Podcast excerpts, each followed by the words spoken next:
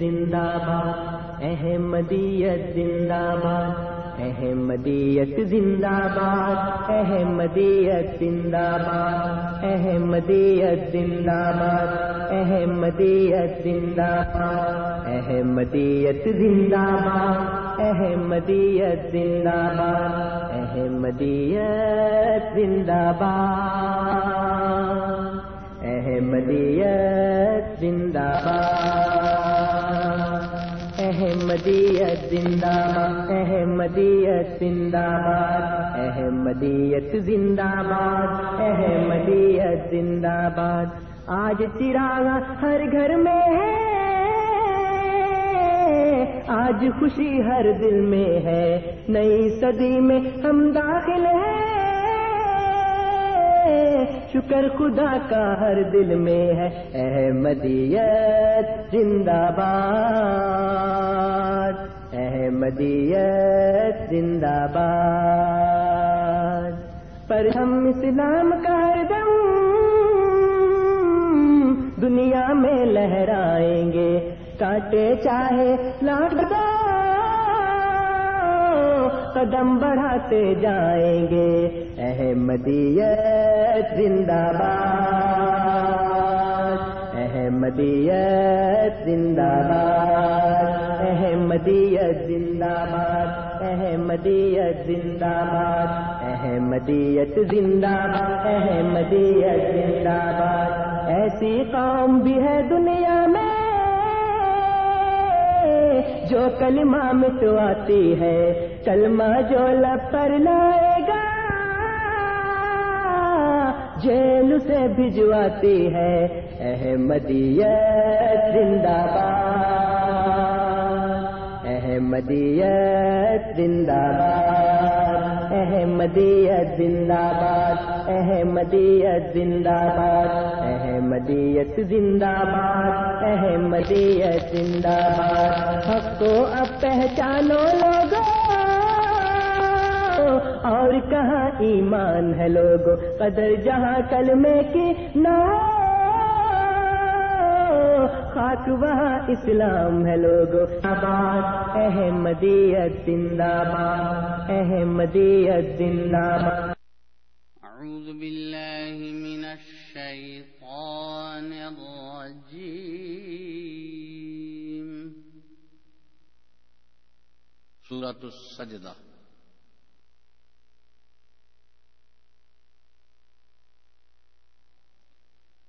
بسم الرحمن الرحيم اللہ کے نام کے ساتھ جو بے انتہا رحم کرنے والا بن مانگے دینے والا اور بار بار رحم کرنے والا ہے الف لام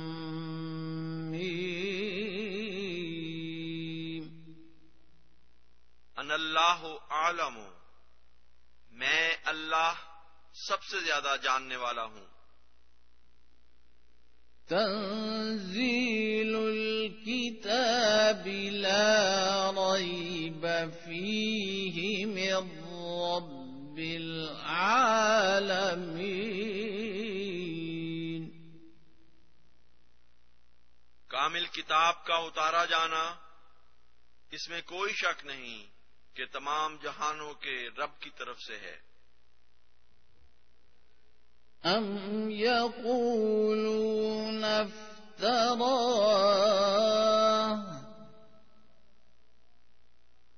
بل هو الحق من رب ربك لتنذر قوما ما أتاهم من نذير من قبلك لعلهم لعلهم يهتدون کیا وہ کہتے ہیں کہ اس نے اسے افترا کر لیا ہے بلکہ وہ تو تیرے رب کی طرف سے حق ہے تاکہ تو ایک ایسی قوم کو ڈرائے جن کی طرف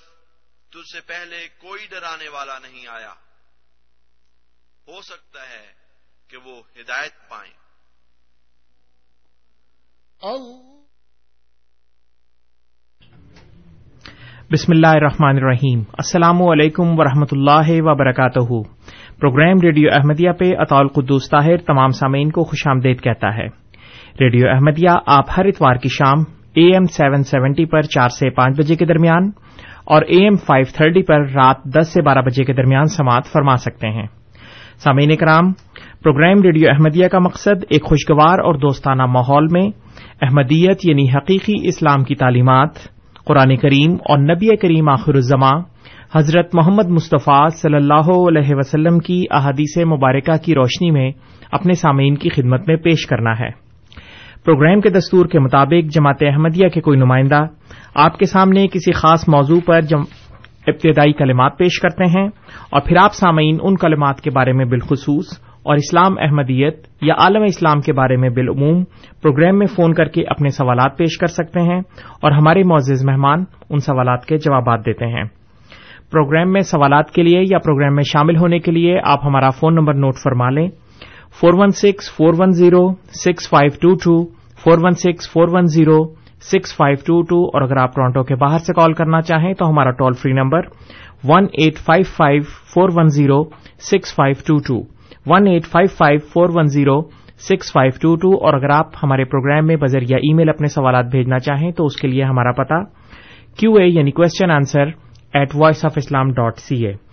اور سامعین کرام اگر آپ ہمارا یہ programme A M seven seventy کے بجائے انٹرنیٹ پہ سننا چاہیں تو اس کے لئے ہمارا پتا ہے W W W dot Voice of Islam dot C A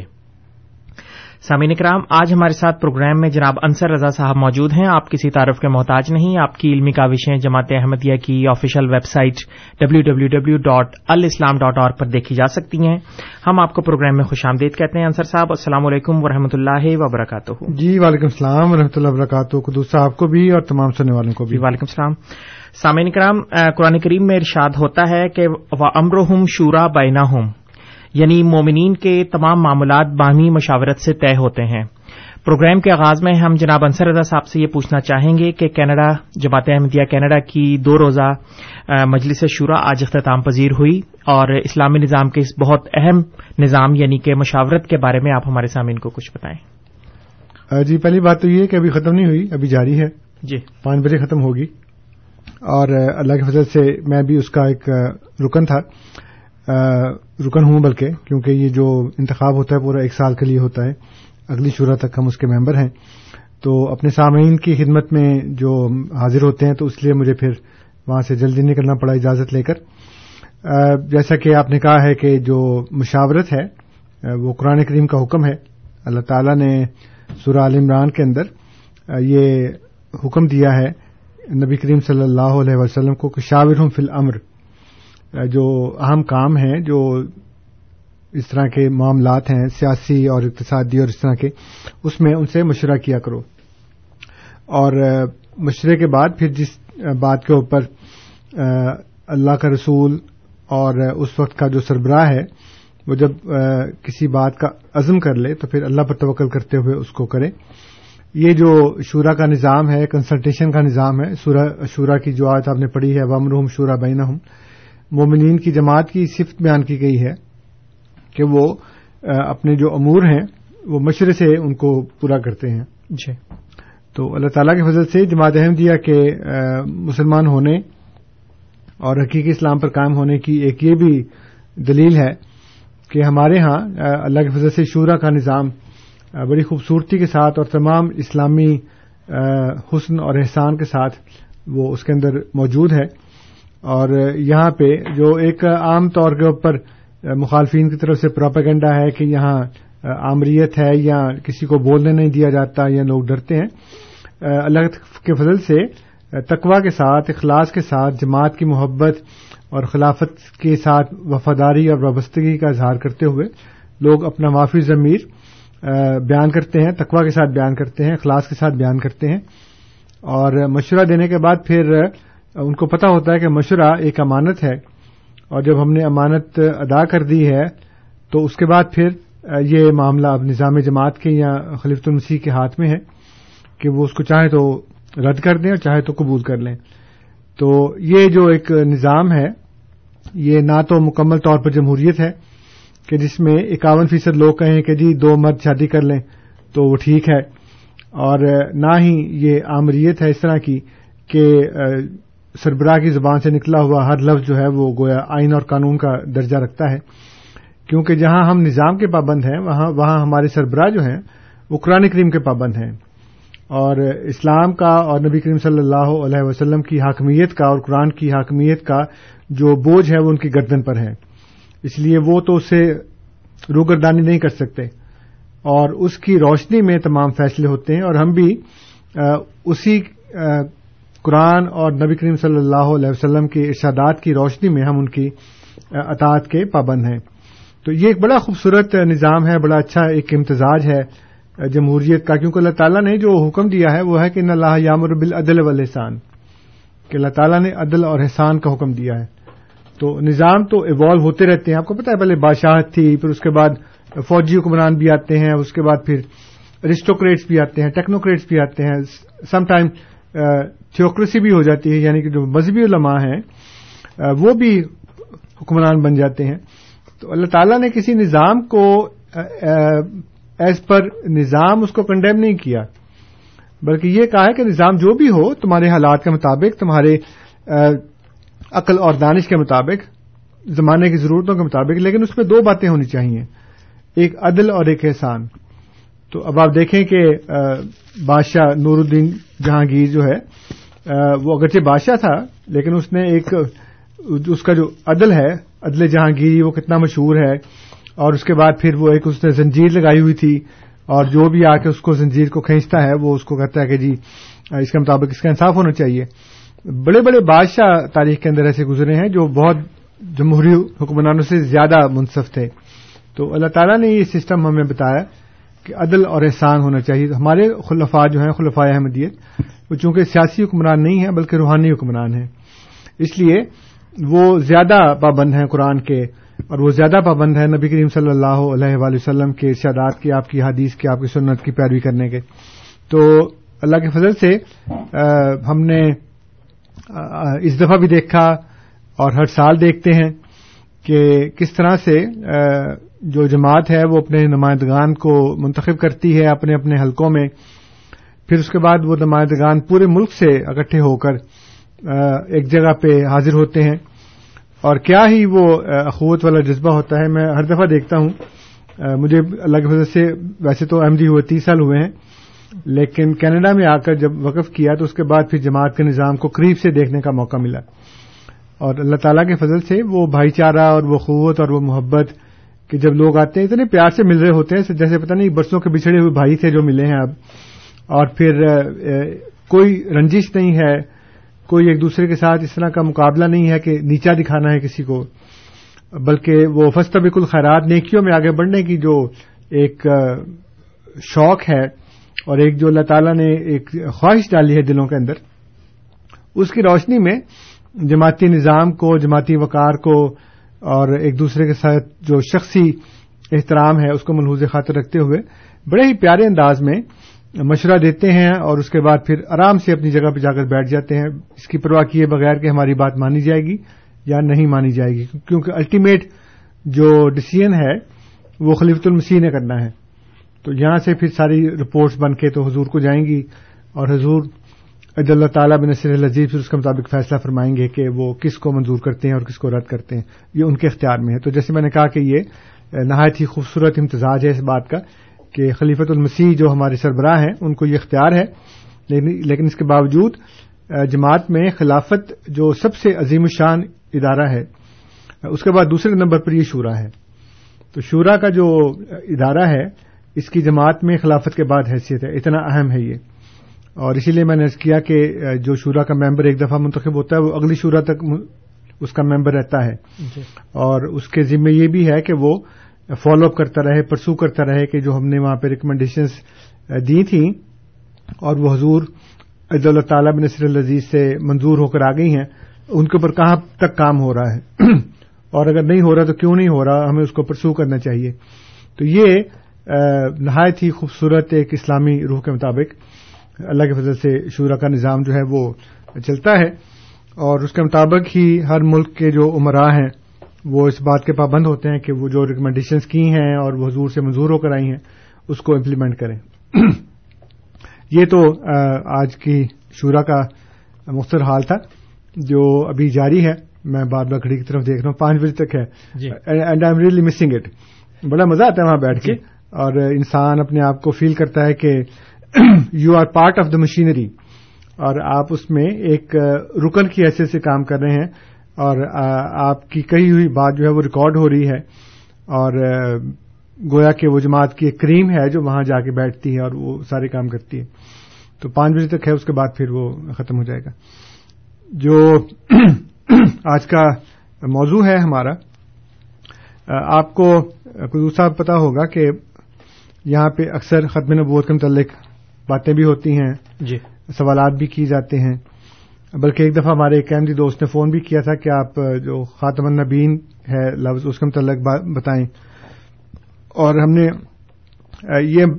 بنیادی طور کے اوپر جو اصولی بات ہے وہ میں نے یہ بتائی تھی کہ جہاں تک ختم نبوت کا تعلق ہے اس لحاظ سے کہ حضور صلی اللہ علیہ وسلم قطعی طور پر آخری نبی ہیں یہ عقیدہ دونوں طرف ہے یعنی جماعت احمدیہ کا بھی یہی قیدا ہے اور جو ہمارے غیر احمدی بھائی ہیں ان کا بھی یہی قیدا ہے اور یہ کہ آزور صلی اللہ علیہ وسلم کو قطعی طور پر آخری نبی ماننے کے باوجود ایک کے وہ بھی قائل ہیں اور ہم بھی قائل ہیں وہ یہ کہتے ہیں کہ دو ہزار سال پہلے فلسطین میں ایک حضرت عیسیٰ علیہ السلاۃ والسلام ابن مریم پیدا ہوئے اور وہ زندہ آسمان پر اٹھا لیے گئے تینتیس برس کی عمر میں اور اب آخر میں وہی آئیں گے تو وہ چونکہ نبی ہیں اور ان کے متعلق قرآن نے ہی کہا ہے کہ وہ نبی ہیں جہاں پہ بھی وہ ہیں احادیث میں ان کو نبی کہہ کر پکارا گیا ہے اور غیر احمدی علماء نے جو سابقہ دوار کے بھی ہیں سابقہ صدیوں کے بھی ہیں انہوں نے بھی یہی کہا کہ جو حضرت علیہ اسلام کو آمد ثانی کے وقت نبی نہیں مانتا وہ کافر ہے اسی طرح ہم بھی ایک نبی کی آمد کے قائل ہیں وہی استثنا جو ان کے پاس ہے وہ ہمارے پاس بھی ہے لیکن فرق یہ ہے کہ ہم یہ سمجھتے ہیں کہ اب جو آئے گا وہ امت میں سے پیدا ہوگا جی تو یہ میں نے چند مرتبہ یہاں بیان کیا ہے کہ ہمارے اور ہمارے غیر احمدی بھائیوں کے درمیان اس بات میں کوئی اختلاف ہے نہیں ہم پہ یہ الزام لگایا جاتا ہے اور علماء جو ہیں وہ ہم سے متنفر کرنے کے لیے لوگوں کو یہ کہتے ہیں کہ دیکھو جی حضور کے بعد ایک نبی کے آنے کو مانتے ہیں حالانکہ وہ خود ایک نبی کے آنے کو مانتے ہیں اچھا ہم جو یہ کہتے ہیں کہ امت میں سے پیدا ہوگا تو اس کے ہمارے پاس کیا دلائل ہیں تو اس سلسلے میں میں سب سے پہلے جو ایک آیت ہے سورہ اللہ راف کی سورہ اللہ راف جو ہے وہ سات نمبر کی صورت ہے اور اس کی آیت نمبر ہے تھرٹی سکس چھتیس نمبر کی صورت ہے یہ سوری آیت ہے اور اس میں اللہ تعالیٰ یہ فرماتا ہے کیونکہ بعض لوگ یہ کہتے ہیں لوگوں کو یہ کہہ کر گمراہ کرتے ہیں کہ قرآن کریم کی روح سے اب کوئی نبی نہیں آ سکتا تو ہمارا یہ کہنا ہے کہ چونکہ حضور صلی اللہ علیہ ول وسلم جو شریعت لے کر آئے ہیں وہ آخری ہے اور اب یہ شریعت منسوخ نہیں ہو سکتی اس لیے شریعت والا نبی تو نہیں آ سکتا لیکن قرآن کریم ہمیں یہ بتاتا ہے کہ ایک طرح کی نبوت ابھی جاری ہے کیونکہ امت میں سے آنا نا تو ایک نبی جو ہے وہ ضرور آئے گا اور امکان کے طور کے اوپر اللہ تعالیٰ نے سورہ اللہ راف کی یاد نمبر چھتیس میں ارشاد فرمایا کہ یا بنی آدما اے آدم کے بیٹو اے آدم کی اولاد اما یاتی کم رسولم من کم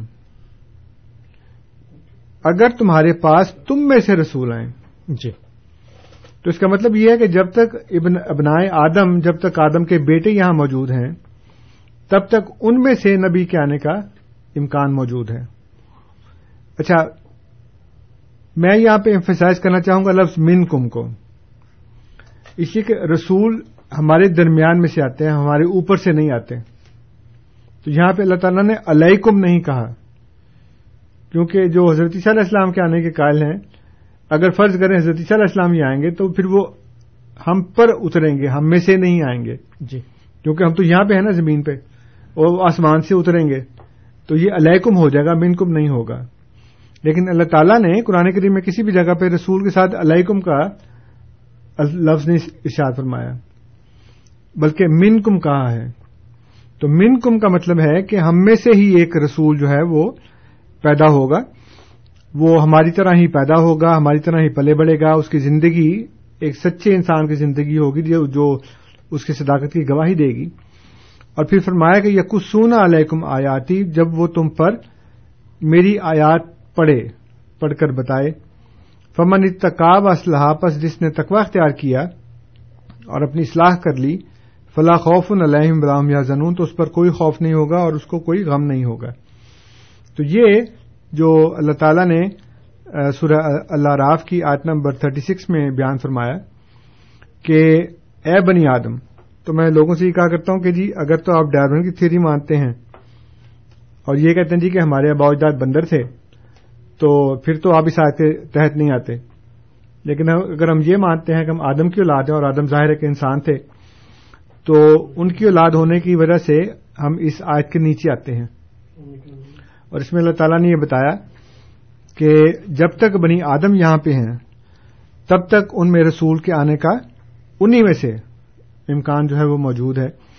بعض لوگ یہ کہتے ہیں کہ جی آپ سیاکوں سے باغ سے ہٹ کر بات کرتے ہیں تو اس آیت کا سیاق و سباق اگر آپ دیکھیں اس سے پہلے کی چند آیات دیکھیں بعد کی چند آیات دیکھیں تو اس میں ہمیں پتہ لگے گا کہ یہاں پہ ابن آدم کی بات ہو رہی ہے اور زمانۂ حال کے لوگوں کی بات ہو رہی ہے کیونکہ اس میں علامہ جلال الدین سیوتی نے بھی لکھا ہے کہ جب ابن آدم کی بات ہوتی ہے تو ہر زمانے کے لوگ مراد ہوتے ہیں یعنی کہ پہلے کے کوئی لوگ مراد ہوں اور اس کے بعد جو آئندہ آنے والے ہیں وہ اس میں مراد نہ ہوں جی بہت بہت شکریہ انصر صاحب سامعین کرام آپ programme radio Ahmadiyya A M seven seventy پر سماعت فرما رہے ہیں آپ کی خدمت میں یہ پروگرام ہر اتوار کی شام چار سے پانچ بجے کے درمیان اور اے ایم فائیو تھرٹی پر رات دس سے بارہ بجے کے درمیان پیش کیا جاتا ہے پروگرام میں آج ہمارے ساتھ جناب انصر رضا صاحب موجود ہیں اور پروگرام کا موضوع ہے ختم نبوت اب ہماری تمام ٹیلی فون لائنز اوپن ہیں آپ ہمیں phone number four one six four one zero six five two two پہ کال کر سکتے ہیں اور اگر آپ پروگرام میں بذریعہ ای میل اپنے سوالات بھیجنا چاہیں تو اس کے لئے ہمارا پتا ہے کیو اے یعنی question answer at voice of Islam dot C A Ansar صاحب ہمارے ساتھ پہلے ٹیلی فون کالر آج موجود ہیں اس وقت اور وہ ہیں امین صاحب امین صاحب السلام علیکم صاحب ابھی انسر رضا صاحب نے جو قرآن پاک کی آیت پڑھی اور اس کا ترجمہ کیا جی تو بھائی انسر رضا صاحب مذہب کے ساتھ کہ عیسیٰ علیہ السلام کی بھی پیدائش عام انسانوں کی طرح ہوئی تھی پہلے پھر اللہ نے ان کو اوپر اٹھایا ہے پھر اس کے بعد نازل ہوں گے تو اب جب آسمانوں پہ جا چکے ہیں تو آسمانوں سے چیز نازل ہوتی ہے پیدا نہیں ہوتی اس لیے تو میں نے اس کے لیے آپ نے ابھی اس طرح کہا کہ ہم میں سے ہوں گے اور تو عیسیٰ علیہ السلام بھی ہم میں ہی سے تھے انسانوں کی طرح پیدائش ہوئی ہے اور پھر اللہ تعالیٰ ان کو بررفاول اللہ علیہ اور جس قرآن پاک نے آدم علیہ السلام کے بیٹوں کو ذکر کر کے کہا ہے اسی قرآن پاک نے ماکانہ محمد البا احدم علی بھی آیت نازل کی ہے تو یہ آپ کے سوال کا جواب تھا میرا شکریہ جی بہت بہت شکریہ امین صاحب آپ کے سوال کے جواب کے اوپر تبصرہ انصر صاحب ابھی کریں گے لیکن ہم پہلے ہرمندر صاحب کی کال لیں گے ہرمندر صاحب السلام علیکم السلام علیکم ہرمندر صاحب ہاں جی وعلیکم السلام جی سر جی جو آخری نبی آئے گا وہ ہم میں سے ہی ہوگا اور امتی نبی ہوگا یہ بات تو ٹھیک ہے لیکن جب آپ کہتے ہیں کہ آیات پڑے گا لیکن آیات پڑھنے سے نبی کا کیا آیات تو آج کل بھی آپ بھی پڑھتے ہیں اور دوسرے امام بھی پڑھتے ہیں اور سبھی پڑھتے ہیں ہم بھی پڑھتے ہیں تو وہ جو آخری نبی آئے گا جو ہم میں سے ہوگا اور امتی ہوگا تو اس کا آخ... آیات پڑھنے سے کیا آپ کا اشارہ کس طرف ہے کہ وہ کوئی خاص سندیش لے کر آئے گا یا خاص میسج ہوگا وہ کوئی نئی آیات لے کر آئے گا یا وہی پرانی والی پہلے والی آیتیں سکھائے گا یا وٹ وٹ ایور تو میرا یہ ملا جلا ریئیکشن ہے جی بہت بہت شکریہ احمد صاحب جی انصر صاحب امین صاحب کا سوال کہ وہ تو آسمانوں سے نازل ہوگا سعید اللہ صاحب کا بھی پہلے سوال لے لیں وہ ہمارے ساتھ ٹیلیفون لائن پہ موجود ہیں سعید اللہ صاحب السلام علیکم سعید اللہ صاحب السلام علیکم کیا حال چال ہے جی ٹھیک ٹھاک آپ سنائیں اللہ کا شکر ہے غالباً ان کی کال ڈراپ ہو گئی ہے ان سے گزارش ہے کہ ہمیں دوبارہ ٹیلی فون کر لیں امین صاحب ہمارے ساتھ امین صاحب کا سوال ہاں جی بات یہ ہے کہ امین صاحب کہہ رہے تھے کہ یہ آپ کے سوال کا جواب ہے میں نے سوال تو کیا ہی نہیں جی جس کا وہ جواب دیں گے دوسری بات یہ ہے کہ اس وقت وہ فاتح مسیح ہمارا موضوع نہیں ہے ہمارا موضوع ہے ختم نبوت جی اور میں نے یہ کیا تھا کہ وہ جیسے ہم ایک نبی کے آنے کے کال ہیں وہ بھی ایک نبی کے آنے کے کال ہیں تو اس بات کا انہوں نے جواب نہیں دیا کیونکہ وہ جواب دے نہیں سکتے کہ جہاں تک ایک نبی کے آنے کا تعلق ہے وہ بھی اس کے قائل ہیں اور ہم بھی اس کے قائل ہیں اب فرق صرف شخصیت میں ہے کہ وہ نبی جو آنے والا ہے وہ حضرت عیسیٰ علیہ السلاۃ والسلام ہے یا وہ مرزا غلام احمد علیہ السلام ہے دونوں میں سے کوئی ایک ہے اس لیے میں نے تو یہ عرض کیا ہے کہ آپ اور ہم جہاں تک نبوت کا تعلق ہے ہم دونوں اس معاملے میں we are at on the same page we are at the same level کہ ہم دونوں حضور صلی اللہ علیہ وسلم کو خاتم النبین بمانی آخر نبی ماننے کے باوجود ایک نبی کے آنے کے قائل ہیں جہاں تک نازل ہونے کا تعلق ہے تو اللہ تعالیٰ نے قرآن کریم کے اندر یہ فرمایا ہے کہ انا انضر الحدید ہم نے لوہا نازل کیا لوہا نازل تو نہیں ہوتا وہ تو زمین سے نکلتا ہے خدا نے کہا کہ ہم نے لباس نازل کیا لباس تو کہیں کسی نے نازل ہوتے نہیں دیکھا خدا نے کہا کہ ہم نے الانام یعنی کہ چوپائی جو ہے وہ نازل کیے تو کبھی کسی نے گائے بھینسیں گرتی دیکھی اس مان سے اس لیے یہ عربی زبان سے ناواقفی کا ثبوت ہے کہ انزل نہ کو یا نازل ہونے کو اوپر سے نیچے آنے کے لئے استعمال کیا جائے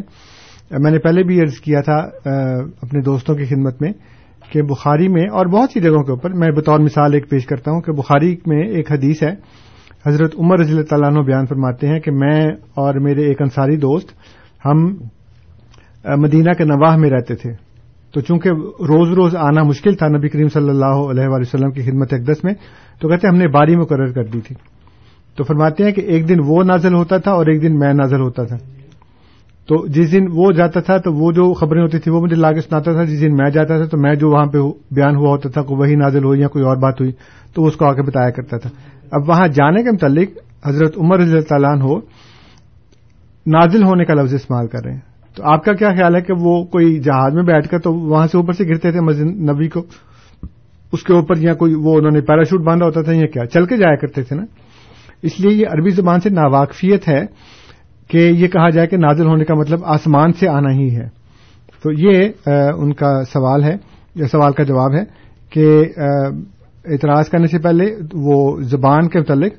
تھوڑا سا سیکھ لیں جی انصر صاحب ہرمندر صاحب کا سوال کہ آنے والے کی تعلیمات کیا ہوں گی جی اصل میں جو آیات پڑھنے کا مطلب ہے تو یہ بھی عربی زبان میں آج جو ہے وہ نشان کو کہتے ہیں تو آج کل ہم تو قرآن کریم کی آیات کو بھی آیات کہتے ہیں اس لیے کہ وہ اپنے اندر ایک نشان ہے کہ وہ جو صداقت ہے قرآن کریم کی اور اسلام کی اور حضرت محمد صلی اللہ علیہ وآلہ وسلم کی یہ آیات جو جو ہیں یہ جو سینٹینسز ہیں قرآن کریم کے جو ورسز ہیں وہ نشانی ہے ان کی صداقت کی اس لیے اللہ تعالیٰ نے ان کو بھی آیات قرار دیا ہے ورنہ قرآن کریم کے اندر لکھا ہے کہ وہ کفار مطالبہ کرتے ہیں کہ اگر یہ رسول ہے تو کوئی آیت دکھائے ہمیں اور آیت کا مطلب ہے نشانی اور بہت سے واقعات کو اللہ تعالیٰ نے کہا کہ یہ آیت ہے جو حضرت صلی علیہ السلام کی اونٹنی تھی اس کو بھی آیت قرار دیا ہے تو آیت کا مطلب ہوتا ہے ایک نشانی ایک سائن ایک علامت اور ایک ایسی صداقت کا ثبوت اس لیے جب یہ کہا کہ فمن یقسون علیکم آیاتی کہ تم پر وہ میری آیات پڑے گا تو اس کا مطلب یہ بھی ہو سکتا ہے کہ وہ قرآن کریم کی آیات کے مطالب ہمیں بتائے گا جس کو لوگ بھول چکے ہیں اس کو ریوائو کرے گا دوبارہ سے جیسے کہ حضرت عیسیٰ علیہ السلام نے تورات کی بہت سی باتوں کی جو تھی وہ تصدیق بھی کی اور ان کے صحیح مطلب بھی بتائے اور اسی طرح جو مجدین اس امت میں آیا کرتے تھے وہ قرآن کریم کی ہی آیات کا صحیح مطلب بتایا کرتے تھے جو علماء نے غلط کیے ہوتے تھے اس لیے جو آخری نبی آئے گا جو امتی ہوگا وہ قرآن کریم کے مطالب کو صحیح طرح سے بیان کرے گا اور ساتھ اللہ تعالیٰ اس کی صداقت کے نشان ظاہر کرے گا جو وہ ہمارے سامنے پیش کرے گا جی بہت بہت شکریہ انصر صاحب خالد چودھری صاحب ہمارے ساتھ ٹیلی فون لائن پہ موجود ہیں اس کے بعد ہم راشد صاحب کی بھی کال لیں گے خالد صاحب السلام علیکم وعلیکم السلام جی سر میرے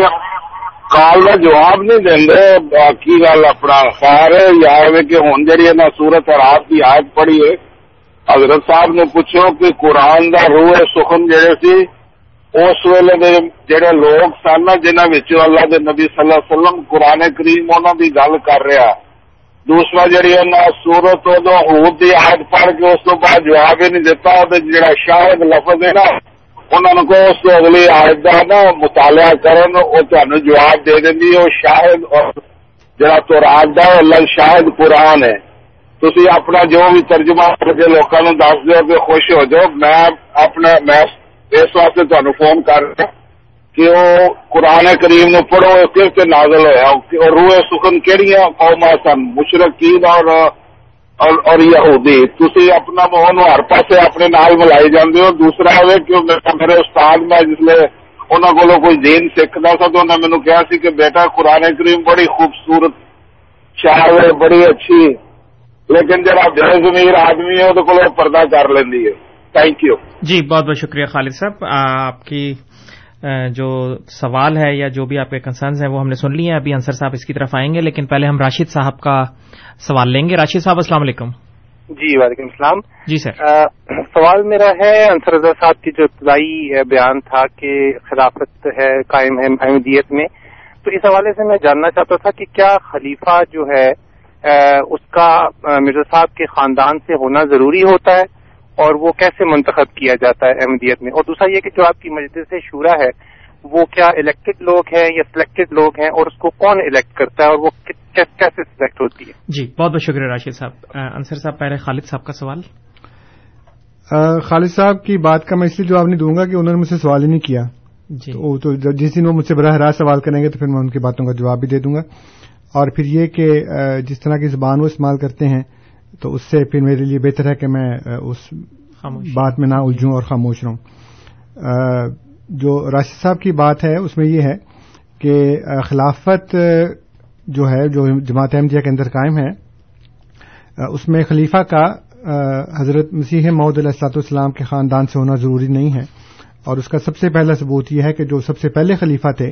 وہ خاندان میں سے نہیں تھے جی بلکہ اس کے لیے وہ بالکل ویسے ہی ہوا جیسے کہ نبی کریم صلی اللہ علیہ وآلہ وسلم کی وفات کے بعد لوگوں نے حضرت ابو بکر صدیق رضی اللہ تعالیٰ عنہ کو جو حضور صلی اللہ علیہ وسلم کے بہترین دوست تھے بلکہ حضور نے فرمایا کہ اگر میں کسی کو خلیل بناتا تو ابو بکر کو بناتا اور خلیل کا مطلب یہ ہوتا ہے کہ وہ جو خلوت میں ہو اور دو ہوں تیسرا نہ ہو لیکن تیسرا چونکہ خدا ہوتا ہے اس لیے دنیا میں دو خلیل نہیں ہو سکتے تو اسی طرح حضرت نور الدین صاحب رضی اللہ تعالیٰ عنہ سعید نام سیح محدود السلاط اسلام کے سب سے بڑے اس وقت جانسار وفادار اور آپ کی خاطر سارے اپنے علمی مقامات اور اپنی نوکریاں اور سب کچھ چھوڑ چھاڑ کے بھیرا میں اپنے جو گھر تھے اور جو زمینیں تھیں اور جو جموں میں آپ کا عہدہ تھا یعنی سب کو چھوڑ کر وہ وہاں پہ آ کے دھونی رم آ کے بیٹھ گئے تھے اور کبھی انہوں نے واپس جانے کا نام بھی نہیں لیا تو جماعت نے کہا جی کہ آپ سے بڑا بزرگ تو کوئی نہیں ہے اس لیے جیسے تبو بکر صدیق کو لوگوں نے حضور کی وفات کے بعد خلیفہ بنا لیا تھا ویسے ان کو بنا لیا اور ان کے بعد پھر حضرت مرزا بشیر الدین محمود احمد رضی اللہ عنہ کو اسی طرح ہی خلیفہ بنایا گیا اس کے بعد انہوں نے ایک الیکٹرل کالج جو تھا وہ اس کی تشکیل دی اور اس کے ذریعے اب جس وقت بھی ایک خلیفہ کا انتقال ہوتا ہے تو الیکچرل کالج جو ہے وہ کنوین کیا جاتا ہے وہ اکٹھے ہوتے ہیں اور وہ ڈیلیبریشنز کے بعد پھر وہ نیا خلیفہ جو ہے وہ منتخب ہوتا ہے جہاں تک مسجد شورا کا تعلق ہے اس کا بھی یہ نظام ہے کہ جو مختلف ہماری جماعتیں ہیں یعنی کینیڈا کے اندر اس وقت اللہ کے فضا سے ستر یا بہتر کے قریب مختلف جماعتیں مختلف شہروں میں مختلف علاقوں میں تو وہ اپنے ممبران کی تعداد کے لحاظ سے نمائندگان شعرا کا انتخاب کرتی ہیں ان کے اجلاس ہوتے ہیں اس اجلاس کے اندر وہ نمائندگان شورا کا انتخاب کرتے ہیں جو جو بھی اس علاقے کا صدر ہے وہ ڈیفیکٹو ممبر ہے شعرا کا اور اس کے علاوہ جو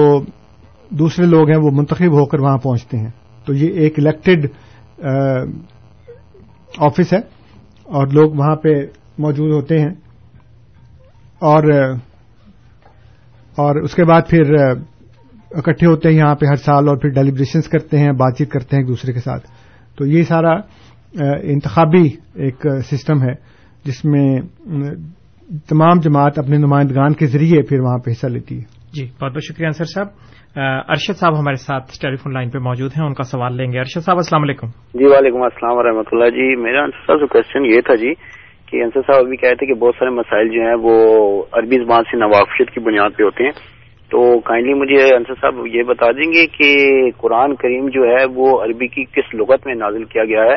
اور جب جمع تدوین قرآن شریف ہو رہی تھی حضرت عثمان کے دور میں تو اگر کہتے تھے کہ کسی زبان کسی لفظ میں کوئی ڈاؤٹ ہو جائے تو کون سی ڈکشنری میں دیکھا جائے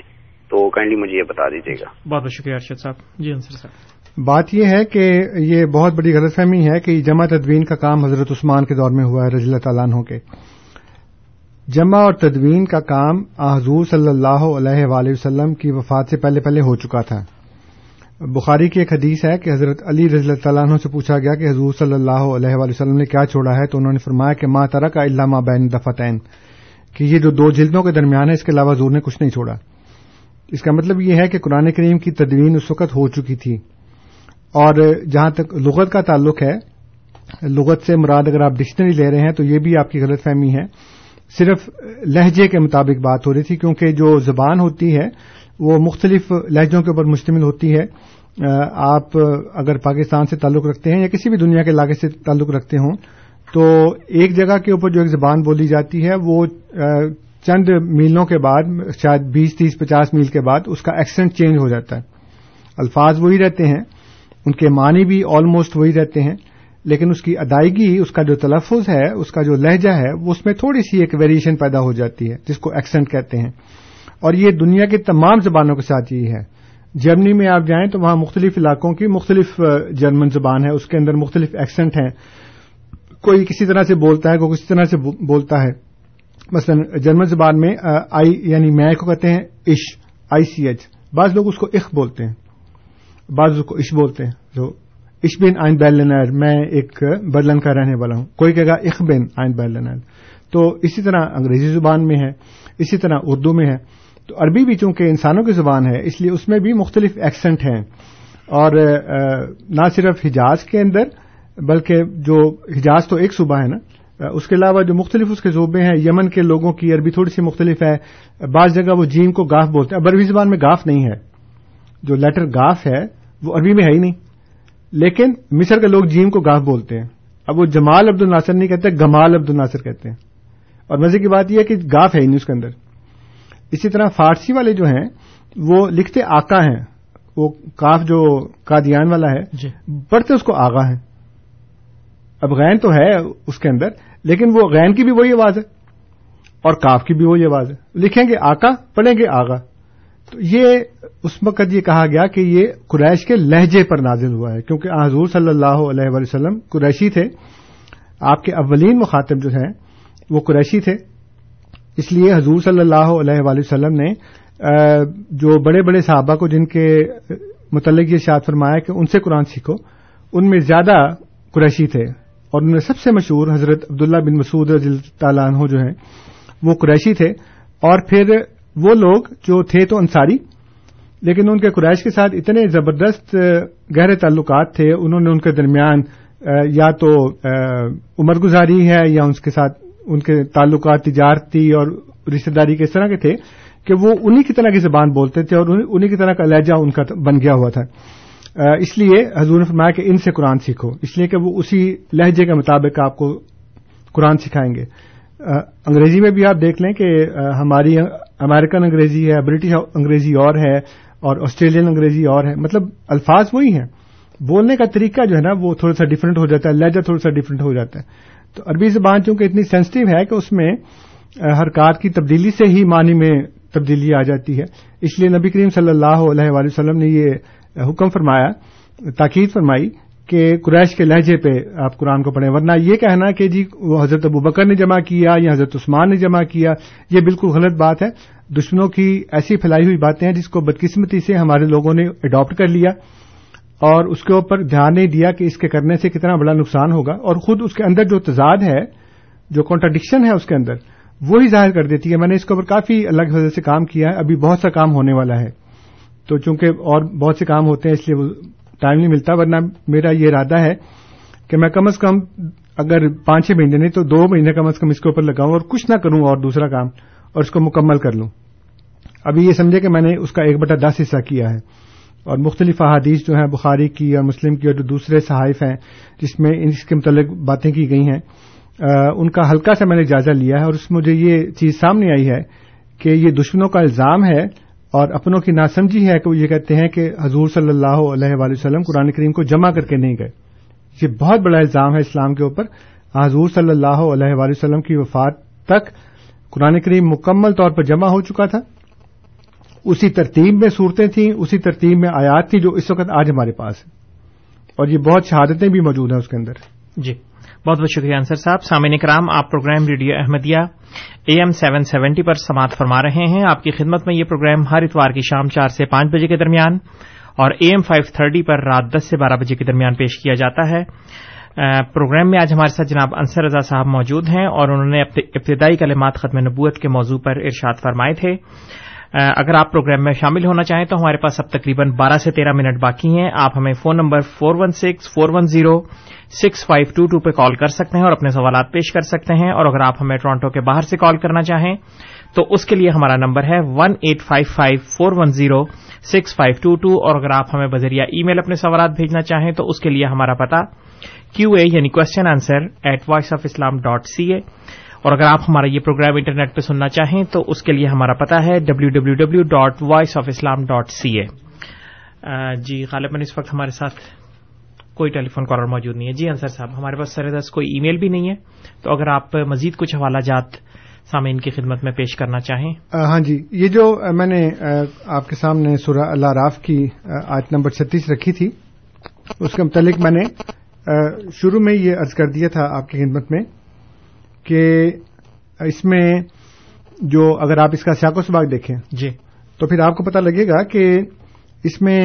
اللہ تعالیٰ نے مساجد میں جانے کا ذکر کیا ہے اس میں اللہ تعالیٰ نے زیب و زینت اختیار کرنے کا حکم دیا ہے اور یہ فرمایا ہے کہ یا بنی آدمہ خزو زینت گم ان دا کل مسجد اس لیے یہ بالکل ایک غلط فہمی ہے کہ اس کا سیاق و سباق یا اس کے مخاطب جو ہیں وہ یہود و نصارہ ہیں اور ہم نہیں ہیں جی بلکہ میں نے عرض کیا تھا کہ علامہ جلال الدین سیوتی نے یہ لکھا ہے کہ جہاں پہ یا بنی آدمہ لکھا ہوتا ہے جس آیت کے اندر وہ قیامت تک کے لکل اہل زمان ان کے یہ الفاظ ہیں کہ تمام زمانوں کے انسانوں کے لیے تمام زمانوں کے ابن آدم کے آ, یہ آج جو ہے وہ ویلڈ ہے اس کو ان کے اوپر اپلائی ہوتی ہے اس لیے یہ بالکل ایک بہت بڑی غلط فہمی ہے کہ یہ اس وقت کے لوگوں کے لیے تھی جو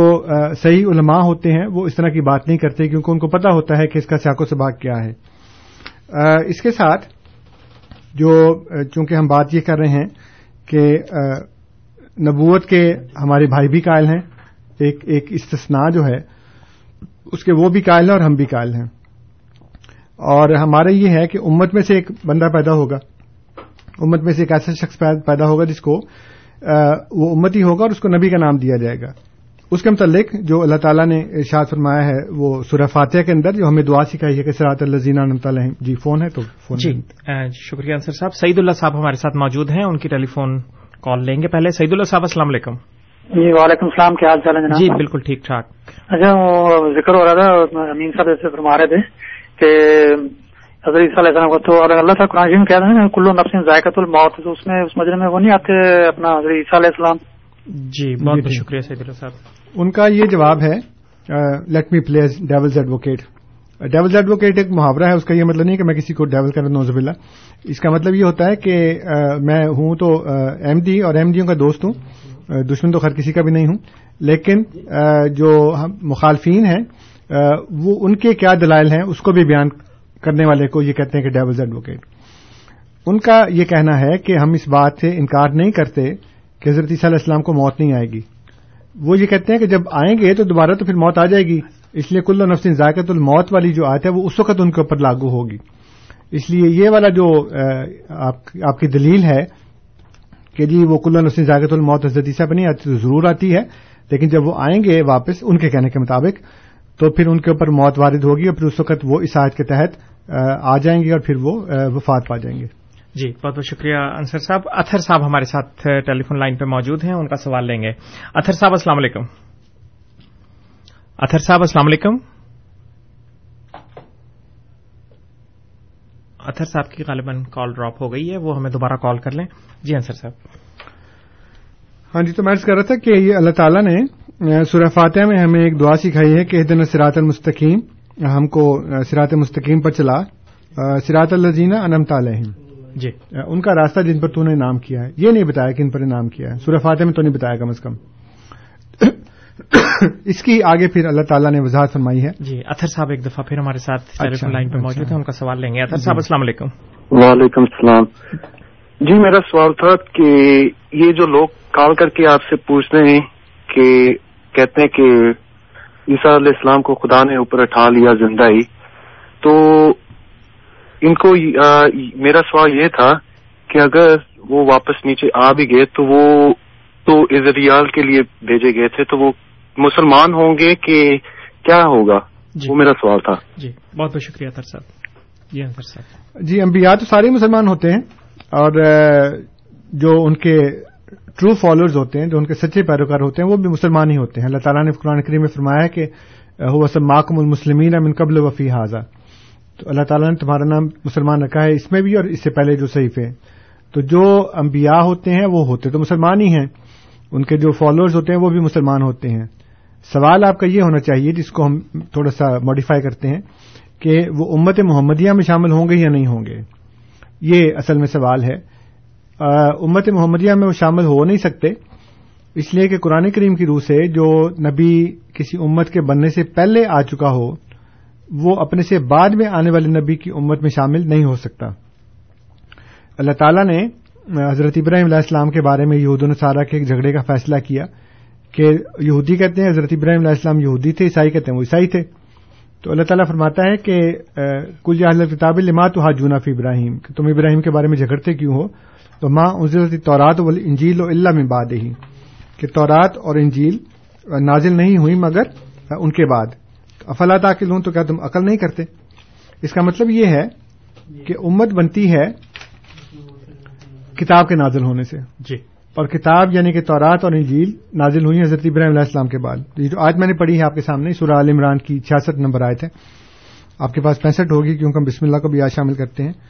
تو اس میں اللہ تعالیٰ نے یہ بتا دیا کہ جو حضرت ابراہیم علیہ السلام ہیں وہ یہودی اور عیسائی اس لیے نہیں ہے کہ یہودیت اور عیسائیت یعنی یہودی امت اور عیسائی امت بنی ہے تورات اور انجیل کے نازل ہونے سے اور تورات اور انجیل حضرت ابراہیم علیہ السلام کے بعد نازل ہوئی ہیں لیکن حضرت ابراہیم علیہ السلام سے پہلے جو نبی تھے حضرت نول السلام ان کا ذکر کرتے ہوئے اللہ تعالیٰ سورہ صافات میں جو سینتیس نمبر کی صورت ہے اس کی آٹھ نمبر ہے ایٹی فور آپ کے پاس ایٹی تھری ہوگی کہ وائندہ منشیت ہلا ابراہیم کہ ان کے گروہ میں ابراہیم بھی شامل تھے یعنی حضرت علیہ اسلام کے تو اس سے ثابت یہ ہوتا ہے کہ ایک نبی اپنے سے پہلے والے نبی کے گروہ میں اس کی امت میں تو شامل ہو سکتا ہے یہ پاسبلٹی ہے لازمی نہیں لیکن ہو سکتا ہے لیکن یہ نہیں ہو سکتا کہ وہ اپنے سے بعد والے نبی کی امت میں شامل ہو اس لیے کہ اس کے بعد جو نبی آئے گا جو کتاب لے کر آئے گا اس کتاب کے ذریعے امت بنے گی اور وہ امت چونکہ اس کے بعد بنی ہے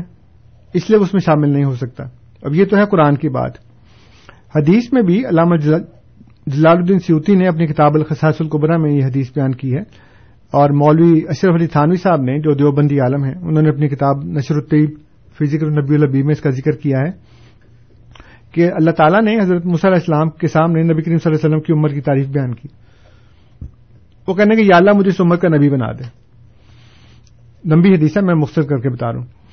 تو اللہ تعالیٰ نے فرمایا کہ نہیں اس عمر کا نبی انہی میں سے ہوگا وہ کہتے ہیں اچھا اللہ تعالیٰ اگر تو مجھے اس امت کا نبی نہیں بناتا تو مجھے اس امت کا ایک فرد ہی بنا دے یعنی اتنی فضیلت ہے کہ ایک نبی اپنی نبوت چھوڑنے کو تیار ہے لیکن وہ کہتے ہیں کہ مجھے اس امت میں شامل کر لیں تو اللہ تعالیٰ نے یہ فرمایا کہ تم پہلے ہو گئے ہو وہ بعد میں ہیں البتہ جنت میں دار الجلال میں تم کو جمع کر دوں گا تو اس کا مطلب یہ ہے کہ جو روک حضرت علیہ السلام کے لیے ہے وہی روک حضرت صلی السلام کے لیے بھی ہے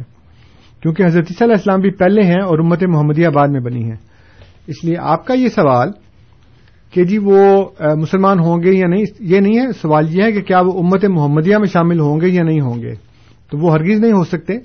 امت محمدیہ کا نبی وہی ہوگا جو امت محمدیہ میں پیدا ہوگا باہر سے کوئی نبی جو ہے نا اس کو ہم امپورٹ نہیں کر سکتے نہ اللہ تعالیٰ امپورٹ کرے گا کیونکہ اس نے یہ سوال بنا اصول بنا دیا ہے کہ جو پہلے ہو گیا ہے وہ بعد والے کے ساتھ شامل نہیں ہو سکتا اور اس کو ایک مشہور مفسر ہیں علامہ ابو حیان العدلسی اور ان کی تفسیر بہر المحید اس میں یہ جو سورہ عال عمران کی آرٹ نمبر چھیاسٹھ میں نے آپ کی خدمت میں پڑھی تھی اس کی تفصیل میں وہ لکھتے ہیں کہ ان شریعت الہود و نصارہ مطاخرتن ان ابراہیم و ہوا متقدم علیہمان کیونکہ یہود و نصارہ کی شریعت حضرت ابراہیم سے پہلے تھی بعد میں تھی سوری اور وہ ان سے پہلے تھے و محال ان انجن سے بل متقدم المتاخر اور یہ محال ہے کہ پہلے والے کو بعد والے کے ساتھ نسبت دی جائے والے ظہور فساد حاضر دعوی اور اس دعوے کے فساد کو ظاہر کرنے کے لیے اللہ تعالیٰ نے فرمایا افلاط عقلون کہ کیا تم عقل نہیں کرتے ائی حاضہ کلام من لا یا کل کہ یہ وہ کلام ہے جس میں عقل کوئی نہیں جی بہت بہت شکریہ انصر صاحب ہمارے ساتھ دو ٹیلی فون کالرز بھی موجود ہیں لیکن پہلے ایک اور کالر نے یہ سوال ہمیں پوچھا ہے اسٹوڈیو میں کال کر کے کہ اگر حضور صلی اللہ علیہ وسلم کے دور میں قرآن کریم کی جمع و تدوین مکمل ہو گئی تھی تو حضرت عثمان کے بارے میں یہ کیوں مشہور ہے کیا انہوں نے بھی اس سلسلے میں کچھ خاص کام کیا تھا حضرت عثمان کے بارے میں زیادہ سے زیادہ جو ثابت ہے وہ یہ ہے کہ انہوں نے جو قریش کا لہجہ ہے جی اس کے اوپر لوگوں سے کہا تھا کہ یہ پڑھیں آپ جی کیونکہ جو ایکسنٹ اس میں جاری ہو گئے تھے ان ایکسنٹس کو انہوں نے ختم کیا ہے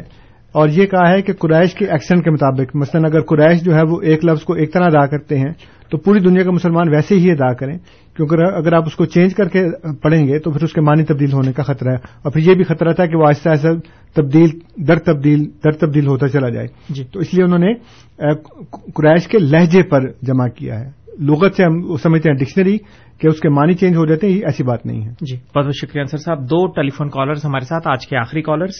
شیخ رشید صاحب اور نواز صاحب پہلے شیخ رشید صاحب کی کال لیں گے رشید صاحب السلام علیکم ہاں، وعلیکم السلام جی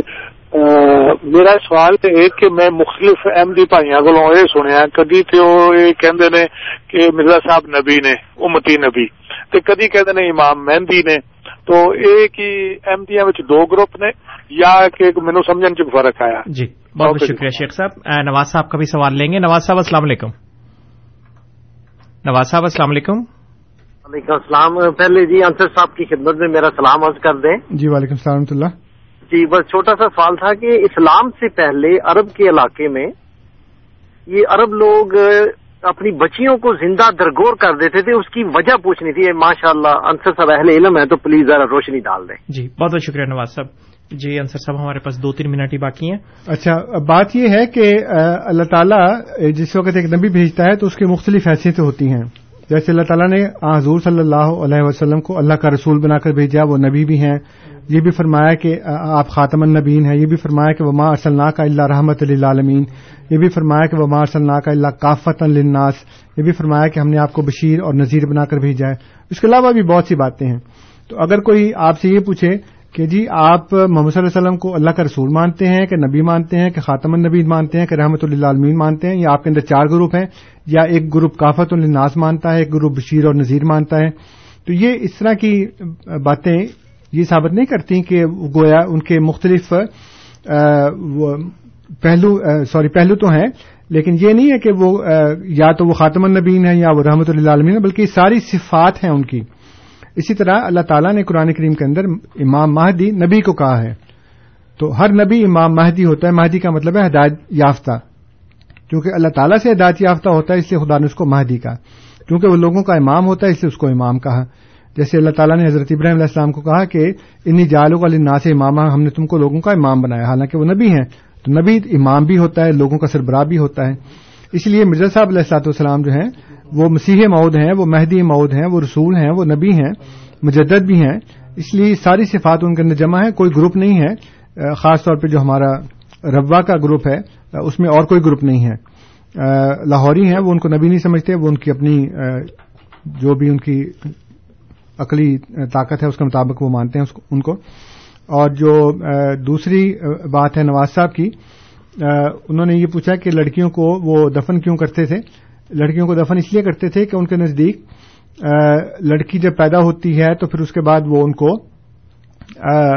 بہانا پڑتا ہے پھر وہ لوگوں کے سامنے سر نیچا کرنا پڑتا ہے اور یہ اربوں کی بات نہیں ہے یہ آج بھی ایسا ہوتا ہے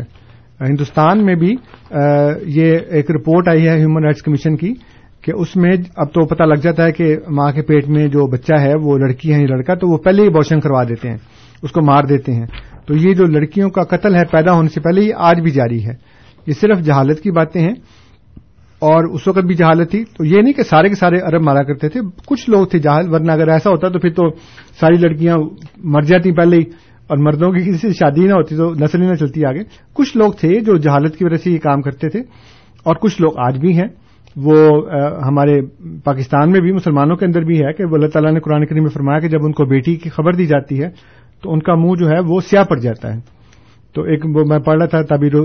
رویا کی کتاب میں کہ کسی نے کہا جی کہ میں نے خواب میں دیکھا ہے کہ میرا چہرہ سیاہ ہو گیا ہے بندہ بڑا ڈر گیا تو بزرگ نے اس کو پوچھا کہ تمہاری بیوی حاملہ ہے انہوں نے کہا جی ہاں میری بیوی تو حاملہ ہے کہنے کے تمہاری بیٹی پیدا ہوگی تو یہ بھی ایک بات ہے کہ آج بھی لوگوں کو بیٹیوں سے زیادہ بیٹے کے پیدا ہونے کی خواہش بھی ہوتی ہے آرزو بھی ہوتی ہے جب وہ پیدا ہوتے ہیں تو بڑے خوش بھی ہوتے ہیں حالانکہ یہ بالکل فضول جاہلانہ بات ہے وہ ابھی کچھ دن پہلے وہ ایک لگا ہوا تھا ترانہ کہ پتر ہٹا نہیں وکتے تو میں نے میری امی بھی بیٹھی ہوئی تو میں کہا جی بیٹیاں بھی بازاروں میں نہیں ملتی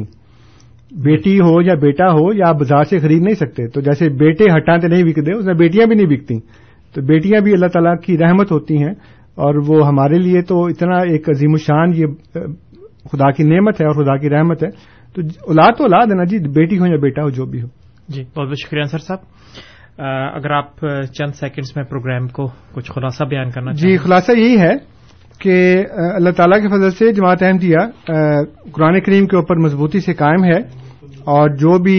اس کے متعلق غلط فہمیاں پھیلانے کی کوشش کی جاتی ہے اس کے متعلق درخواست یہی ہے کہ آپ ہم سے پوچھ لیں اور نہ صرف اس پروگرام کے ذریعے بلکہ پروگرام کے بعد بھی آپ فون کر کے ہم سے بیٹھ جائیں تو ہم ان شاء اللہ تعالیٰ آپ کو بتائیں گے اور آپ کو پوری طرح تسلی کرائیں گے کہ ہمارا جو بھی دین ہے وہ خدا کے فضل سے قرآن کریم کے اوپر ہے اور حضور صلی اللہ علیہ وآلہ وسلم کے ارشادات آپ کی حدیث آپ کی سنت کی روشنی میں ہے اس لیے یہ تو تھوڑا سا وقت ہے یہ صرف ایک ٹیسٹ دینے والی بات ہے اس لیے جو ہمارا فون نمبر ہے وہ اس کے بعد بھی کام کرتا ہے آپ ٹول فری نمبر پہ بھی کال کر سکتے ہیں یہ جو دوسرا نمبر ہے four one six four one zero eight کیا ہے سکس فائیو ٹو ٹو جی ہاں تو اس کے اوپر بھی آپ کسی بھی وقت کال کر سکتے ہیں آپ میرا نمبر لے کے کوئی اپائنٹمنٹ لے لیں ان شاء اللہ تعالیٰ مل کے بیٹھے کے بات کریں گے اور آپ کی ساری غلط فہمیاں دور کریں گے جی۔ ان شاء اللہ تعالیٰ بہت بہت شکریہ انصر صاحب کرام آپ programme radio Ahmadiyya M seven seventy پر سماعت فرما رہے تھے پروگرام میں آج ہمارے ساتھ انصر رضا صاحب موجود تھے سار آپ کا مشکور ہے اس کے علاوہ تمام سامعین کا بھی جو پروگرام کو سنتے ہیں اور اس میں کسی نہ کسی رنگ میں شامل ہوتے ہیں کنٹرول پینل پہ آج ہمیں اطول قیوم صاحب اور اطول قدوس صاحب کی خدمات حاصل رہی رات دس سے بارہ کے درمیان اے ایم فائیو تھرٹی پر آپ سے پھر ملاقات ہوگی تب تک کے لیے اطول قدوس طاہر کو اجازت دیجیے خدا تعالیٰ ہم سب کا حامی یہ ہو السلام علیکم ورحمۃ اللہ وبرکاتہ احمدیت زندہ آباد احمدیت زندہ باد احمدیت زندہ آباد احمدیت زندہ آباد آج چراغ ہر گھر میں ہے آج خوشی ہر دل میں ہے نئی صدی میں ہم داخل ہیں شکر خدا کا ہر دل میں ہے احمدیت زندہ باد احمدیت زندہ باد پر ہم اسلام کا ہر دم دنیا میں لہرائیں گے کاٹے چاہے لاٹ بتا قدم بڑھاتے جائیں گے